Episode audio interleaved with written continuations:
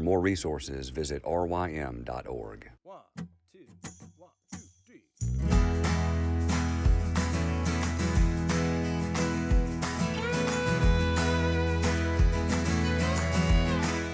The Local Youth Worker is a daily podcast that's centered on 5 questions each week. Ranging from the practical to the professional, we're looking for answers to the questions you're asking. Whether you're in full-time, part-time, or even volunteer youth ministry, this podcast is for you.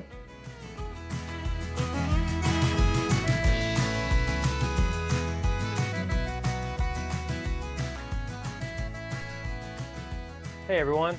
This is Michael Hall, Director of Training at RYM. Before we get to today's podcast, I want to invite you to join us at our annual Youth Leader Training Conference. YLT is an incredible week of equipping, connection, and encouragement for you and your ministry. We're excited to offer 2 locations in 2019, Nashville, Tennessee, and Paradise, Pennsylvania. Featured speakers include Sandy Wilson, Walt Mueller, Julie Lowe, Duffy Robbins, and Scotty Smith. Registration for both locations is now open.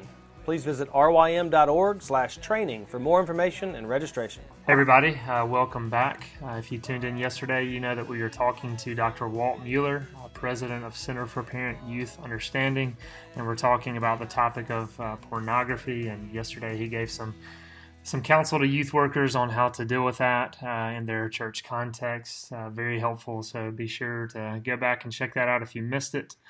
Today, shifting to discussion related to parents and this issue, while we know that there's no such thing as a perfect parent, we all have blind spots in our parenting, and we know as Christians we're all sinners, and so we fail in the role of parenting, and in the midst of our failures, we must constantly remind ourselves of the gospel and be reminded that Jesus Christ lived the perfect life and died death in our place, and so His righteousness covers our sins. And so that said, even though we know that there's no perfect parent, there are those parents who seek to be faithful and to take steps, to protect their children from pornography. Most likely, some of those parents are listening to this podcast. And so setting up kind of a hypothetical for you all, if we could gather a room filled with parents that are not proactive on this issue in regard to pornography. Those parents, who think a little pornography, it's no big deal. It's kind of a rite of passage. It's something all, preteens, teens kind of go through. If we could gather those parents together, again, who aren't proactive, what's something you would tell these parents, or a few things you would like to tell these parents besides screaming at them? Yeah, I'm not sure I can say this on the. we can edit it. A little porn's not a problem. That's a crock of crap, Am I allowed to say that? I guess so. Okay, all right. I don't know. I'll listen. We'll see if you edit that out. But I mean, that's how strongly we should be responding to that, because just at the level of theology, we know that all sin is sin, and to somehow assume that a small measure of sin is, we justify that as okay because it's not in our eyes, a large measure of sin. Sin is sin in God's eyes, and it breaks us off. And I think just the fact that you started this line of questioning with the statement that there's no such thing as a perfect parent. Well, there's no such thing as a perfect kid. And I do think that, well, number one, just at the level of theology, why would we teach our kids implicitly or explicitly?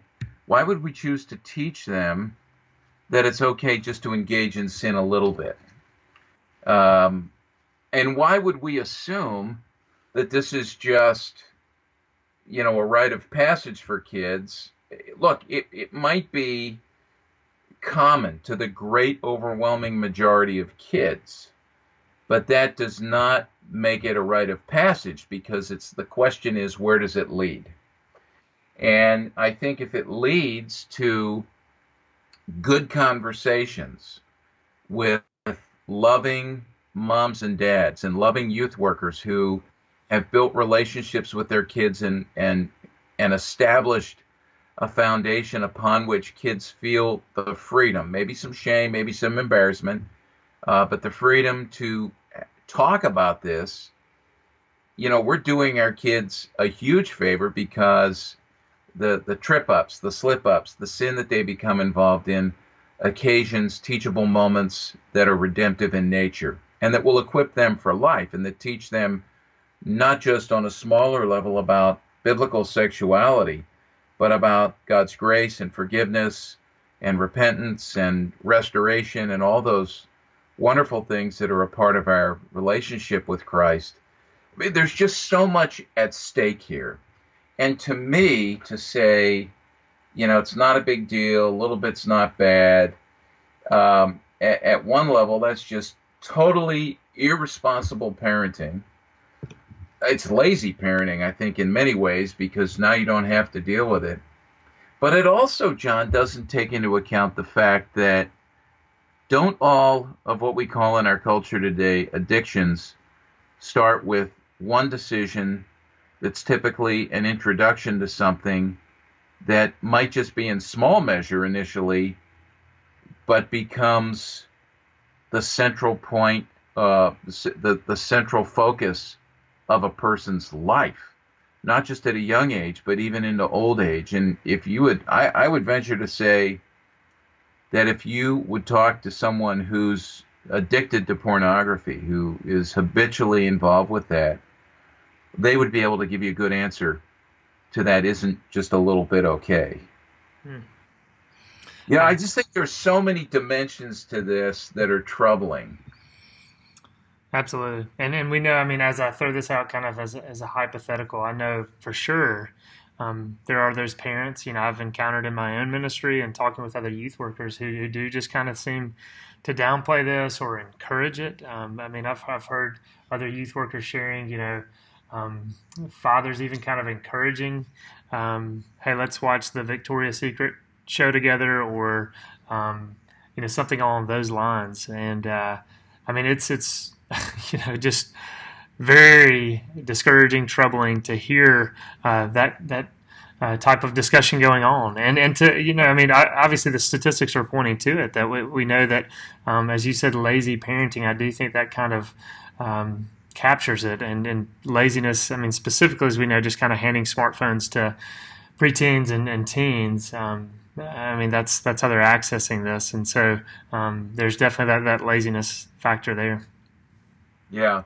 And, you know, I think we need to heed what Paul said about fleeing from sexual immorality. We can't emphasize that enough. When I think about fleeing and when I talk to kids about this, I ask them, you know, like if you're laying in bed at night and the fire alarm goes off and you smell smoke and you hear the crackle of a fire and under your door you see the, you know, the dancing light of a flame, do you roll over and go back to sleep? No, you'd be crazy to do that. And I think, you know, a recent metaphor for this just from the news is what happened recently on the North Shore in Massachusetts, where I get to spend a lot of time, by the way, and we lived up there, where all these houses within three towns started to sort of blow up and develop fires that were precipitated by some sort of gas leak. And, you know, when I heard I turned on the initial report on the news, and there was bewilderment, but there was also action. And the people who knew, you know, who had some authority said, we don't know what's happening. Get out of your house. Get out now. You know, flee, run. It doesn't matter whether your house is on fire or not. This is not something we're going to mess around with. And I often say that pornography is like a bomb because when it does, you know, we think we're just messing with some little things. We start to put it together. It gets bigger and bigger and bigger. And when it goes off, and it will, it affects everybody, not just the person who's engaged in it. So, you know, I mean, John, here's another thing to think about, sexual trafficking. You know, our kids, this is a good thing in our culture right now that we typically are unified. It doesn't matter what we think about sex and sexuality, whether we're following the cultural narrative or the biblical narrative, there seems to be a near unanimous opinion, except among sexual traffickers, that trafficking is wrong. That we don't put kids or adults into this. And yet when you engage with pornography, you're engaged with people who are being trafficked, either forcefully by someone else or by choice. And so you're contributing to that, even if you don't pay for what you're looking at, because we know the great majority of pornography, we're told, you know, it's affordable, which means it's free. So, yeah, what is it? Affordable, yeah, accessible, and anonymous. That's right, the AAA engine of pornography. Yeah. Yeah, so, you know, parents, don't be foolish. Yeah, you and again, this is where you need to push back. I mean, it's tough. It's difficult when I hear this. Mm. Oh yeah, it's troubling for sure. And so, I mean, kind of, you know, getting this to a concise, you know, statement. It's really trying to drive home the point to these parents. This is nothing to play around with. One, like you said, first off, it's sin before God, first and foremost, as Christians, and we must be, by God's grace and the power of His Spirit, fighting against this, like you said, fleeing it. And so trying to communicate that, first off, that it's sin before God, but this is nothing. This is very dangerous and deadly, nothing to mess around with. And so some advice, too, Walt, on, and I've had, you know, again, parents in my ministry, and I know others, the parents catch their children, you know, looking at pornography. And they catch them, and then, you know, there's a talk and there's an initial discussion, but then, you know, months go by, another year, and then they find out they're still doing it. They're still looking at it. It's still a struggle. What advice would you give to those parents who know their children are struggling, and it's an ongoing struggle? Maybe some practical steps of, okay, you've got to do this, and conversation. What's some advice there? Yeah. Well, the first thing is, you know, I think in today's world, especially for many Christian parents, when you catch your kids with this, it's devastating. And I would guess that the way this works out in families, this is the way I've heard it and I've seen it, is that if a dad catches a son, let's say, dad will respond differently than mom. When mom finds out, it's just super devastating, because typically women don't understand why this is such a big deal among men. And I think what we need to do in both cases, men and women, when we catch a child, whether it's a son or a daughter, or we discover this, is I think we have to remain extremely calm, and be happy that you've done this. I mean, we have 4 kids, and we prayed as they were growing up. And I advise parents of this as well, that no matter what it is, if they're doing something, engaging in something they shouldn't be doing, you know, pray they get caught so that you have a chance to deal with it while they're still in your home, because the fallout of this is unbelievable. If we go back to our prior conversation here just a couple of minutes ago, you know, you let your kids use this stuff. Do you know that you're basically affecting the state of your son or daughter's future family, their relationship with their spouse, their relationship with their children, you know, your grandchildren that don't even exist yet. Mm-hmm. I mean, it's the fallout's far and wide. It just spreads like ripples in the water. And so, again, you know, this is where I think we need to step back and go, okay, like, this is big, but let's remain calm. And I would point people to, and maybe, John, you can, you know, find this. I don't have it right off the top of my head. But my friend Nicholas Black at Harvest USA has written a fabulous article a few years ago, and I think it's titled something like, "I Caught My Kid Looking at Porn, Now What?" And Nicholas offers some great advice and direction on how to turn this into an opportunity to not only teach God's order and design for sexuality, but build your relationship with your son or daughter, maintain the relationship with your son or daughter, continue to talk about these things with your son or daughter, and see repentance and restoration, redemption come out of this. And I think another bit of advice I would say is this: don't assume that just because you caught them and you had the conversation, this is once and done. Mm-hmm. This is an ongoing thing. And I would say, I don't have statistics on this, but my guess would be in most cases, you're just hitting the tip of the iceberg, and so these conversations need to continue. And mm-hmm. This is the process of nurture, right? I mean, it's not to say it, your kids do it. Yeah. I've never met a kid who was reprimanded by mom or dad who turned around and said, "Wow, thanks, that's changing my life." Beginning of a process. Exactly. And, yeah. Yeah, for sure. And definitely, I mean, as far as maybe some practical steps to protect them too. I mean, limiting their access to screens, I mean, devices, laptops in the bedroom, which, you know, I would say, you know, preteens, teens should not have a laptop in their bedroom on their own. That needs to be in a public place. I mean, really, it's a smartphone too. And that's where I would say there's numerous reasons why you don't want to let your kids sleep with their smartphones. One is just the interruption of sleep, which leads to depression and all kinds of other issues. The other is, you know, what are they going to access? Because we said it, right? It's accessible, it's affordable, and it's anonymous. And that smartphone really makes it anonymous. And so, you know, get the phones out of the bedrooms overnight. That's just a good first step. And the other thing is, don't put a phone that has, you know, the ability to have internet access 24/7 in the hands of a child who's too young to handle that kind of responsibility. Because they don't have to find this stuff. It will find them. And once it's found them, then they're going to seek to start to find it. Because, look, you know, I tell this story all the time. I'll tell it next week. I was 12 years old the first time I saw pornography. And there were two things that went through my head when I was experiencing this. I remember it very well. One was, what I'm doing here is wrong. I just knew that it shouldn't be happening. And the second thing was, I like this. I like what I'm seeing. And that's not a difficult thing for me to understand because I was made to like it.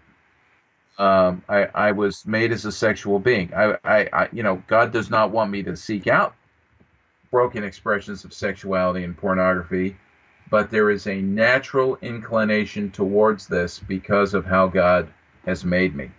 And if you don't believe that, read Song of Solomon. Our desire is meant to be for our wife and our wives for their husbands, that sort of thing. Yeah, that's, again, a lot of good advice there. And as you're continuing to point back the fact that we are created as sexual beings, and so we're hardwired for this. And so really it's just, this is an ongoing conversation. This just has to be normal, expected conversation for parents with their children. Even if the children are rolling their eyes, even if they feel uncomfortable, the more you do it, the more normal it will be. But yeah, I mean, it's just, like you said, it's coming after them. And so this must be discussed in the home. So, Walt, again, a lot of good advice. Anything you want to add as I'm closing this out? No, just make use of the resources that are out there. I know I mentioned Harvest USA. That's a great resource, and any others you can find, you know, as you teach about this and talk about this. I'll mention one other book. It's been really helpful for me. Dennis Hollinger, who is the president at Gordon Conwell Seminary, who's an ethicist, has written a book called The Meaning of Sex. And it is wonderful. You can teach about it. And he talks a lot about brokenness, sexual brokenness, and the results of that. And he frames it all in the biblical story, the biblical narrative, creation, fall, redemption, and restoration. So it's a wonderful resource. Yeah, and a last resource, as you mentioned, Harvest USA. They just released. It's entitled Alive, and I cannot remember the subtitle, but it might be Biblical Sexuality for Teens or for Students. And it's, I believe, a 12-week study going through just biblical sexuality. But again, that's by Harvest USA. I think Cooper Pinson was the main one to kind of put that together. Cooper wrote that. That's right. So, yeah, that'd be something helpful to check out. All right, well, Walt, thanks again. We're going to continue this conversation more tomorrow.